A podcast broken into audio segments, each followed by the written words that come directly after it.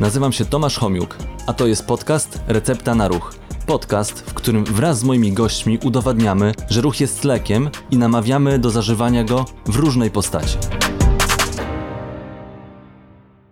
Cześć, witam Was w kolejnym odcinku podcastu Recepta na Ruch. Dzisiaj moim gościem jest Tomasz Gać, fizjoterapeuta, trener personalny, współwłaściciel klubu fitness TI Fitness i jeszcze członek zarządu Polskiej Federacji Fitness. Zgadza się. Dziękuję Tomku za zaproszenie. Bardzo chętnie z Tobą porozmawiam i opowiem o tym, No e, właśnie. co na co dzień działam, czym się zajmuję. Tomku, to jak to się zaczęło, że na początku bardziej byłeś fizjoterapeutą, trenerem, czy od razu myślałeś o tym, że, żeby założyć jakiś biznes z tym związany? Znaczy, rzeczywiście ze sportem jestem związany całe życie. Od podstawówki trenuję różne dyscypliny. Już w liceum wiedziałem, że wybieram się na AWF. Udało się, studiowałem na Akademii Wychowania Fizycznego w, w Warszawie. Kierunek trenerski i nauczycielski to były moje pierwsze studia. I na ostatnim roku rozpocząłem pracę jako trener personalny. Pracuję tak do dziś już 15 rok. Moim pierwszym klubem był Gimnazjon, który już dłuższy czas nie istnieje. Ten klub później zmieniał swoją nazwę. Później w tym miejscu powstała sieć, która działa dalej, Zrofit Calypso. No ja po kilku latach działania właśnie w tym pierwszym gimnazjonie, pierwszym fitness klubie z prawdziwego zdarzenia, jaki w, w Polsce działał, buduję już teraz od kilku lat własną markę razem z kolegami, wspólnikami. Powiedziałeś TI Fitness, rzeczywiście przez wiele lat tak się nazywaliśmy. Dwa lata temu zmieniliśmy nazwę na TI Health Club, jakby A. zmieniliśmy troszkę profil naszej działalności i jakby podążając za takim trendem prozdrowotnym, nakierowaliśmy nasze usługi bardziej właśnie w tym kierunku. Mhm. Tomku, to, to jak to jest właśnie z tymi klubami fitness? Czym się teraz wyróżnia ten klub, którego prowadzisz, w którym pracujesz i jak w ogóle ten fitness w Polsce teraz wygląda? No, wychodzimy z okresu pandemicznego. Było to takie niemałe, tylko ogromne trzęsienie ziemi na rynku ogólnie, na rynku fitness zwłaszcza, no bo e, fitness, hotele, gastronomia to są te branże, które oberwały chyba najbardziej w trakcie pandemii. My byliśmy przy każdej okazji, my jako branża, jako rynek, zamykani w pierwszej kolejności, otwierani na samym końcu. Były na nas nakładane najmocniejsze obostrzenia. Także bardzo to spowolniło, jeśli nie powiedzieć zahamowało rozwój rynku fitness w Polsce, który no teraz próbuje wrócić na właściwe tory i staje na nogi, zaczyna się dalej rozwijać. Nasz koncept, no możemy powiedzieć, że przeszliśmy suchą nogą przez pandemię. Właśnie dzięki temu, że działało na naszym terenie, zanim to wszystko się zaczęło, wielu fizjoterapeutów. Mieliśmy gabinety fizjoterapeutyczne, mieliśmy zarejestrowane podmioty lecznicze, a w tych wszystkich rozporządzeniach, które były wydawane, był zapis, że mogą działać kluby działające wokół albo w ramach podmiotów leczniczych i my z tych zapisów korzystaliśmy. Także właściwie z wyjątkiem pierwszych dwóch, trzech tygodni, kiedy było zamieszanie, nie, nie każdy potrafił interpretować te zapisy i wtedy byliśmy zamknięci. No to później już mieliśmy ciągłość niemal dwuletnią i w trakcie tych wszystkich kolejnych lockdownów, co prawda w nieco mniejszym zakresie niż normalnie, ale pracowaliśmy utrzymaliśmy kadrę, mało tego zwiększyliśmy zatrudnienie, ponieważ wielu trenerów do nas w tym momencie dołączyło, przyszli ze swoimi klientami. No i teraz jak już wszystko może funkcjonować normalnie, no to zaczynaliśmy z zupełnie innego pułapu niż większość naszej konkurencji i, no i teraz działamy prężnie, rozwijamy się dalej. Dobrze Tomku, ale już zostawmy pandemię, tak? Mamy Tak. nadzieję, że to już e, Za nami. Nie, nie, za nami nie wróci. Proszę, jak, jak to jest porównując Polskę do, do świata? No bo jesteś w tej branży, orientujesz się pewnie bardzo dobrze, jak to wygląda, w którym kierunku to idzie, jak to jest tutaj w Polsce, czego jeszcze może nam brakuje, czy, czy może nie wiem, może jesteśmy świetni w porównaniu do innych i, i jak ty widzisz ten rozwój? No, niestety świetni nie jesteśmy, natomiast niestety mamy duże pole do tego, żeby nadrobić zaległości i urosnąć. Na moment tylko wrócę do pandemii, ponieważ nowych badań nie ma, ale przed pandemią współczynnik penetracji rynku, czyli osób korzystających z usług fitness w Polsce, wynosił niecałe 8%, dokładnie 7,8% i stał w miejscu przez ostatnie 3 lata, nie rosnął. Tak? tak jak na początku, przez ostatnie 10 lat dość dynamicznie rynek rósł, coraz więcej ludzi korzystało z usług, przychodziło do naszych klubów. Tak z wielu powodów, nie będę teraz mówił jakich, bo to pewnie temat na oddzielne spotkanie, ten współczynnik się zatrzymał i ludzie przestali no, chętnie odwiedzać nasze obiekty. Pandemia na pewno tego nie poprawiła, tylko y, jeśli pojawią się nowe badania, czekamy na, na nie, to pewnie ten współczynnik będzie mniejszy niż przed. Natomiast porównując się do innych rynków, no to średnia taka europejska, Europa Zachodnia to jest kilkanaście procent. Wzorem jest Skandynawia, gdzie to jest powyżej 20%, także widzimy, że to jest niemal trzy razy więcej niż było u nas w najlepszych latach. Tak. Także potencjał do rozwoju jest duży, no ale też praca do wykonania ogromna przed nami jako branży, jako całej całości. Rozumiem, że jeśli chodzi o uczestniczenie w tej aktywności fizycznej, czy wyborze właśnie klubów fitness jako miejsca do, do tego, żeby uprawiać jakąś formę ruchu, ale co, czym się różnimy pod e, względem takich zajęć? Chodzi mi o to, co można zobaczyć w Polsce w klubie fitness, a co można zobaczyć za granicą. Czy to się bardzo różni? Produktowo to się niewiele różni, no bo fitness wszędzie jest podobny, natomiast y, polski rynek fitness jako taki jest młody, dopiero raczkuje, także musi przejść tą samą drogę, którą nasi koledzy na zachodzie czy na północy przeszli wiele lat temu, czyli profesjonalizacja kadr, budowa odpowiednich procedur, weryfikacja skuteczności działań marketingowych innych. No, często u nas biznesy zakładali pasjonaci i świetnie, ale na pewnym etapie, żeby pójść dalej, potrzebna jest już taka twarda wiedza biznesowa i wsparcie marketingowe, finansowe, księgowe. I dopiero teraz nadrabiamy te wszystkie zaległości. I myślę, że jeśli do tej pasji, z jaką działaliśmy, dojdzie jeszcze ta część biznesowa, no to wtedy ten nasz rynek zacznie rosnąć i nadrabiać zaległości. Natomiast same usługi trenerskie, zajęcia grupowe, sprzęt, jaki mamy na salach, no to tutaj nie mamy się czego wstydzić. To jest bardzo podobne wszędzie. Okej, ale jest też, przynajmniej mi się tak wydaje, kiedyś sam o tym myślałem, że e, żeby coś takiego może stworzyć, ale jest takie połączenie, mówi się medical fitness, Tak. e, to co Mhm. też zmieniliście, tak, nawet w nazwie, żeby to było związane ze zdrowiem, czyli nie tylko dbałość o, nie wiem, o wygląd, o sylwetkę, ale też, żeby, żeby popracować nad swoim zdrowiem poprzez różne formy ruchu. E, Tutaj to się zmieniło w waszym klubie, tak? Ale czy widzisz, że, że, że w Polsce też w innych klubach robi się podobnie, że, że w tym kierunku się idzie? Jak... Tak, no to, to była nasza nisza od wielu lat i my to rozwijaliśmy. Natomiast chyba pandemia była takim katalizatorem, który przyspieszył ten proces i widzimy, że wiele nawet sieciowych, dużych podmiotów też zaczyna otwierać albo jakieś sektory komórki poświęcone na rehabilitację, na trening prozdrowotny. No i to jest właśnie to, co musimy nadrobić, ponieważ ten trend jest świetnie zagospodarowany u naszych y, kolegów z zagranicy, a my dopiero na tej niwie zaczynamy nadrabiać zaległości. Ale jeśli popatrzymy na przekaz marketingowy, na oferty klubów, no to coraz częściej tam się przebijają takie treści prozdrowotne, rehabilitacyjne, trening medyczny, wyprowadzenie po kontuzji.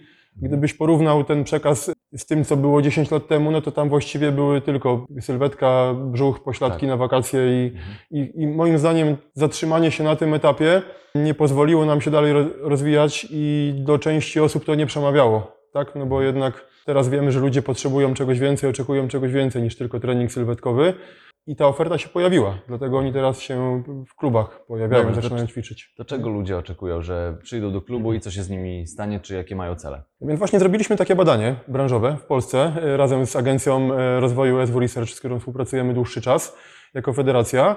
No i tam wyszło, że nadal pierwszym celem jest sylwetkowy, ale to już jest tylko 31%, a jeszcze jakiś czas temu to było znacznie powyżej 50%, a już na drugim, trzecim miejscu są cele zdrowotne, czyli poprawa takiego zdrowia ogólnego, żeby się lepiej czuć, dłużej żyć w lepszej jakości, albo wyjście po kontuzji, po jakichś tam urazach, zabiegach, gdzie kiedyś tam to było na szarym końcu, a teraz to już jest kilkanaście, 20% tych ludzi, które z tego powodu wybierają e, ofertę klubu fitness.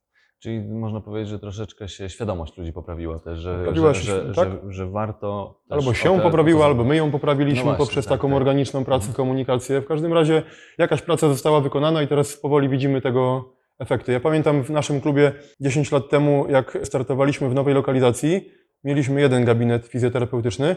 W tym momencie mamy już 13, a w planach są kolejne 3, bo takie jest zapotrzebowanie na terenie tylko jednego klubu. I w każdy gabinet ma grafiki wypełnione od rana do wieczora i kolejne powstaną, ponieważ ludzie chcą, potrzebują tego, chcą za to płacić i takie jest zapotrzebowanie. No Właśnie, to więcej ludzi idzie do gabinetów, czy tam do sali? Na żeby szczęście klub jest duży, także na salach też jest miejsce, żeby trenować, ale na pewno się to dzieje kosztem zajęć grupowych, ponieważ z dwóch sal kiedyś zrobiła się już jedna. No i tych zajęć już jest tak jedna trzecia tego, co było 5-6 lat temu. Także ten trend na pewno jest bardzo widoczny. Znaczy takiej wszechstronnej opieki potrzebują wasi klienci, tak? Z wszechstronnej opieki, zindywidualizowanej opieki, bardziej specjalistycznej. Wymaga też odpowiednich kadr, tak? Tak. I fizjoterapeutów, trenerów medycznych. I u nas można to znaleźć. Tomku mówisz, że, że wykonana została praca, też jakąś pracę wykonałeś ostatnio, no bo napisałeś książkę. Tak, spełniłem takie swoje małe marzenie. Książeczka, jak widać, jest nieduża, poręczna, przystępna, łatwa dla każdego. Myślę, że ona jest bardziej skierowana do potencjalnych klientów podopiecznych Mhm. niż do trenerów, ale do trenerów również, ponieważ starałem się zwrócić na te same aspekty, problemy, zagadnienia uwagę z dwóch punktów widzenia podopiecznego, który przychodzi do klubu i tego trenera, który na niego czeka. No, ponieważ jakby z doświadczenia zatrudniamy w tym momencie ponad 70 trenerów na terenie jednego klubu. Ostatnio policzyliśmy, że przez okres działalności poprowadziliśmy ponad 105 tysięcy treningów personalnych. Jest to potężna baza, na podstawie której można pewne wnioski wyciągnąć. Dosyć spore miasto. E, Spore miasto to prawda, aczkolwiek tak uważam, że jest to niezły wyczyn. I doświadczenie tych lat, tych poprowadzonych treningów, oczywiście to nie wszystko tymi rękami, tylko ze zespołem, którym teraz staram się zarządzać, starałem się zawrzeć w książce. Ona opisuje umiejętności miękkie. Mhm. Uważam, że jeśli chodzi o takie warsztat twardy, technikę pokazywania, wykonywania ćwiczeń, metodykę, cykle treningowe, przygotowanie motoryczne, to polscy trenerzy są absolutnie na światowym poziomie i potwierdzają to zagraniczni instruktorzy, którzy przyjeżdżają. Natomiast widzę braki w takim e, podejściu do klienta, tak. obsłudze, umiejętnościach miękkich, empatii, jak, Mhm. jakby to nie nazwać. I na tym się skupiam, żeby wiedzieć, do jakiego klienta, w jaki sposób można się odezwać, żeby no, przyniosło to skutek, a nie żeby go do siebie, do siebie nie zrazić i, i żeby on z nami został na długie lata, a nie uciekł po miesiącu czy po dwóch. Dobrze, Tomku, ta książka jest na tyle świeża, że jeszcze jej na, nawet nie miałem w ręku, bo Mhm. świeżo z drukarni chyba dopiero co. To jest nawet egzemplarz tak zwany sygnalny, który przyszedł parę tygodni przed tym pierwszym nakładem. Nakład dosłownie dziś albo jutro przyjedzie do mnie do domu, także bardzo świeża. No właśnie, także jeszcze nie miałem okazji zobaczyć, co tam jest, dlatego widziałem spis treści za to i chciałem Cię troszkę przepytać z, z tego, co jest w tej książce, żeby też ludzie, e, którzy nas słuchają, oglądają, oglądają wiedzieli, co tam można znaleźć. Także no, mam pierwszy, pierwszy punkt, co, co w ogóle tam jest napisane, co w ogóle motywuje ludzi do aktywności fizycznej. No, O samej motywacji troszkę napisałem, bo y, starałem się, żeby ona była pisana prostym, przystępnym językiem, aczkolwiek w jednym aspekcie odwołałem się troszkę do wiedzy naukowej, takiej psychologicznej, bo są jakby trzy rodzaje y, motywacji, napędów, które w społeczeństwie się rozkładają mniej więcej porówno. Oczywiście takich czystych typów prawie nie ma, są domieszki jednego lub dwóch z dominantem y, któregoś z nich. No i mamy y, typ motywacji osiągnięć, czyli taki sportowiec, typ afiliacyjny, czyli taki, który lubi się opiekować innymi i typ władzy, który lubi skupiać wokół siebie uwagę i być zauważanym. No i do każdego z tych osób trzeba się komunikować troszkę inaczej, no bo to, co u jednego przyniesie świetny efekt, no to drugiego absolutnie odstraszy i przyniesie efekt zupełnie odwrotny. Co ciekawe, ym, to był taki naukowiec, McClellan się nazywał, on na Harvardzie opisał ten cały proces. Przebadał w ciągu 50 lat masę ludzi i stwierdził, że nawet w ciągu życia oddziaływania społeczeństwa te typy się nadal nie zmieniają. Czyli jeśli ktoś po prostu jest taki, a nie inny, no to nie, nie, nie, nie Nie możemy go próbować z innej strony podejść, bo to się nie uda. To, to będzie wszystko na siłę sztuczną nie przyniesie efektu. Także tutaj daję takie tipy, co robić, co nie robić. A później e, no, z doświadczenia tego wieloletniego już wiem, jak ci nasi klienci się tłumaczą, jakie mają wymówki, jak próbują się wykręcić, co ich ogranicza. I też z tymi różnymi albo mitami, albo e, ich przekonaniami się tutaj rozprawiam i również daję porady, jak rozmawiać z osobą, która mówi, że nie ma czasu, albo że jej się nie chce, albo że ją nie stać, no bo jakby cena jest pojęciem względnym i oczywiście nie każdy musi trenować trzy razy w tygodniu z trenerem personalnym, bo to jest koszt znaczny. Ale są modele hybrydowe, że raz w miesiącu z trenerem, reszta samemu, później konsultacja i znowu, także można wypracować takie metody i odpowiednio to zakomunikować, żeby jednak okazało się, że to drogo, to wcale nie jest tak drogo i że jednak wydawało mi się, że mnie nie stać, a, a jednak stać. Tego typu porady praktyczne z życia wzięte są tam zawarte. Dobrze, Tomku, ale to tak, jesteś trenerem, fizjoterapeutą, tyle lat już pracujesz z ludźmi. W jaki sposób sam motywujesz te, os- te osoby? Właśnie tak jak opisałem, tylko z racji doświadczenia pewnie jak ktoś pracuje z ludźmi dłuższy czas, no to to, co ja opisałem, Znaczy czuję intuicyjnie. Łatwiej, łatwiej, łatwiej to rozpoznajesz, tak. z Tak. jakim typem masz do czynienia. W zasadzie nie, nie muszę, bo są na to oczywiście jakieś tam testy i narzędzia, ale kilka odpowiednio zadanych pytań i obserwacji już dużym prawdopodobieństwem udaje e, się trafić właśnie w tą osobę. No, co najważniejsze? Najważniejsze, żeby ta osoba zaczęła. Tak, Tak, No bo tak. ten Mhm. pierwszy krok jest, się jest najtrudniejszy. Jeśli zaczęła, no to za wszelką cenę musimy sprawić, żeby wytrwała no co najmniej te trzy miesiące, no bo wiemy, że wtedy kształtują się takie naturalne nawyki. No u jednego to są dwa, u jednego pięć, ale średnio trzy miesiące. W tym okresie może być ciężko, możemy tą osobę puszować, motywować bardziej niż to będzie miało później miejsce, ale warto poświęcić w tym czasie pracę, bo mam wielu klientów, którzy no, sami mówią, że nie wierzyli, nie rokowali, a jednak y, po tych trzech miesiącach coś się zmieniło w ich głowach i mówią, że no już teraz to jest dla nich tak naturalne jak mycie zębów. I nawet jak im się nie chce, no to wiedzą, że no trudno, nie zawsze się musi chcieć, ale jest to sprawa mm, w hierarchii priorytetów tak wysoka, ponieważ cały czas mówimy, że budujemy zdrowie, naprawiamy zdrowie, no że z tym się nie da dyskutować. Trzeba iść i koniec, bo jak nie, no to będzie wizyta u lekarza, a lepsze to niż to. Tomku, ale to tak. Są też jakieś takie mm, pewnie wskazówki czy elementy, które przekazujesz swoim klientom, podopiecznym, że dlaczego warto. Oni wiedzą pewnie. Myślę, że Oni większość wie, są, dlaczego, tak, świetnie dlaczego, wyedukowani. Mhm. Dlaczego warto trenować, tak? Także nie musisz im przypominać, jakie są zalety tego, tej aktywności fizycznej, czy, czy, czy też e, jak rozmawiasz z nimi, no to dowiadujesz się, że, że czegoś na przykład nie wiedzą, że przez nie wiem, daną formę ruchu można poprawić sobie jakiś tam parametr swojego zdrowia. To, jest najczęściej omawiane na pierwszej wizycie w trakcie takiego wywiadu, który no, u nas, ta pierwsza wizyta trwa długo, około półtorej godziny. Rozmawiamy, robimy wywiad zdrowotny, pytamy się o jakieś preferencje, która forma ruchu, Mhm. którą formę ruchu klient lubi bardziej, a którą może troszkę mniej. No bo wiadomo, że to mimo wszystko to musi sprawiać przyjemność, to Tak. musi być fan na jakimś etapie, no bo ile można się zmuszać, tak? Także ze sobą musimy się czuć dobrze, jakby personalnie klient versus podopieczny, a sam ruch też musi być przyjemny. No jeśli ktoś nie lubi bieżni, no to może lubi orbitrek albo jakieś inne urządzenie, a jak nie lubi sztangi, to może lubi ketle, także trzeba dobrać taki rodzaj zajęć, żeby to zachęcało, nie odstraszało. Same walory prozdrowotne, no to oczywiście mówimy o tym w trakcie pierwszej wizyty, a później swobodnie w trakcie rozmów, w trakcie treningów o pewne rzeczy klient pyta, pewne rzeczy wypływają od nas, ale ważne, żeby to było naturalne, bo też ludzie nie przychodzą. Mam klientów, którzy chodzą do mnie przez o, już 12 lat, dwa, trzy razy w tygodniu. No to nie wyobrażam sobie, żebym im wywiad medyczny za każdym razem robił, bo tego by się ani ja, ani oni by tego nie znieśli. Tylko rozmawiamy o wszystkim, a przemycamy takie treści oczywiście twardsze, konkretne. Czasem ktoś zachoruje, czasem ktoś złapie kontuzję, pojedzie na narty, nie przygotuje się odpowiednio, zje, coś mu zaszkodzi, albo na, na wadze coś się zaczyna dziać niepokojącego. Odsyłamy na konsultacje dietetyczne, fizjoterapeutyczne, także mamy wokół siebie taki cały zespół ludzi, który stopniowo, organicznie uświadamia tego klienta i on już później jest świetnie wyedukowany i potrzebuje w zasadzie tylko takiego wsparcia, motywacji na, na bieżąco. Tomku, mówisz o e, różnych formach ruchu, takie, które mają sprawiać przyjemność. I są pewne pewnie trendy, pewnie mody, jakieś innowacje w fitnessie. Co, co chwilę się coś nowego pojawia, tak? No ja miałem tutaj kil, kilkoro gości, którzy nie wiem, aerial yoga, jest tutaj czegoś takiego jeszcze niedawno nie, nie było, tak? Mhm. Czy różnego rodzaju formy ruchu, takie niszowe można powiedzieć, czy innowacyjne, czy, czy nie wiem, czy sprzęt jakiś. Czy widzisz coś, co akurat teraz jest na topie, co może warto by było sobie spróbować, czy może jeszcze czegoś w Polsce nie ma, a co wydaje Ci się, że to jest super innowacyjne? Znaczy, co do tych innowacji, oczywiście śledzę, ale podchodzę do tego troszkę z dystansem zawsze. Mhm. No bo żeby ocenić, e, czy coś się przyjmie, na ile jest skuteczne, potrzeba czasu.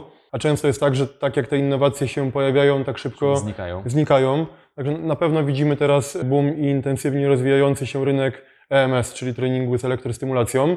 Jakieś tam swoje zdanie na temat tego produktu mam, ale spróbowaliśmy. Mamy jeden gabinet z treningiem EMS i obserwujemy, na ile ludzie będą chętni z tego Korzystać. korzystać. Staramy się nie budować treningu wokół produktu i nazwy, tylko wokół ruchu i człowieka, bo często te nowości, no to to jest to, co było już dawno, tylko ktoś to nazwał, zrobił wokół tego marketing i, i robi na Otoczkę, tym jakiś tak. tam biznes. Mieliśmy treningi TRX. No oczywiście trening na podwieżkach jako element treningu wykorzystujemy je bardzo często, ale też, Tak. żeby całą godzinę ro- robić na tym i tylko na tym, nie widzę takiej potrzeby. Także nie mamy takich zajęć produktowych, ale staramy się ze wszystkiego czerpać po troszku i wdrażać gdzieś w te treningi takie bardziej zindywidualizowane, a niekoniecznie za jakimś trendem podążać, tylko chwaląc się, że u nas nowość już jest, a gdzieś tam jej nie ma. Tak do tego podchodzimy. Nie, no fajnie.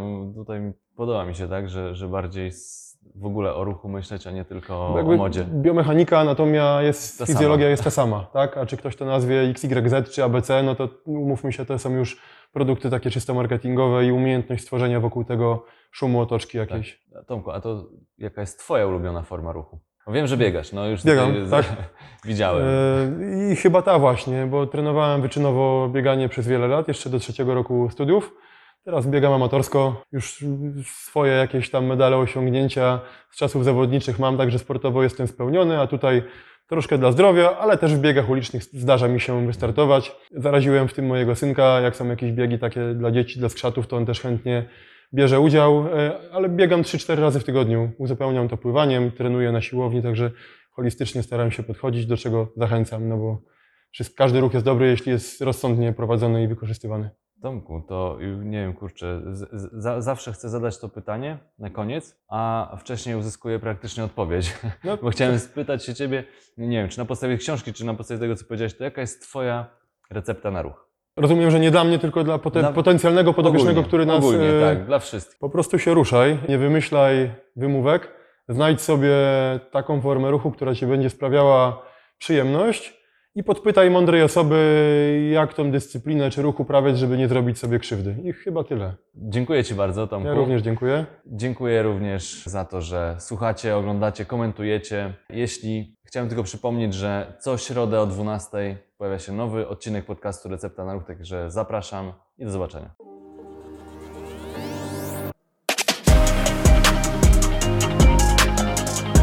Dzięki, że byliście. Mam nadzieję, że zostaniecie tutaj na dłużej. Jeżeli chcecie być na bieżąco, zasubskrybujcie kanał Recepta na Ruch.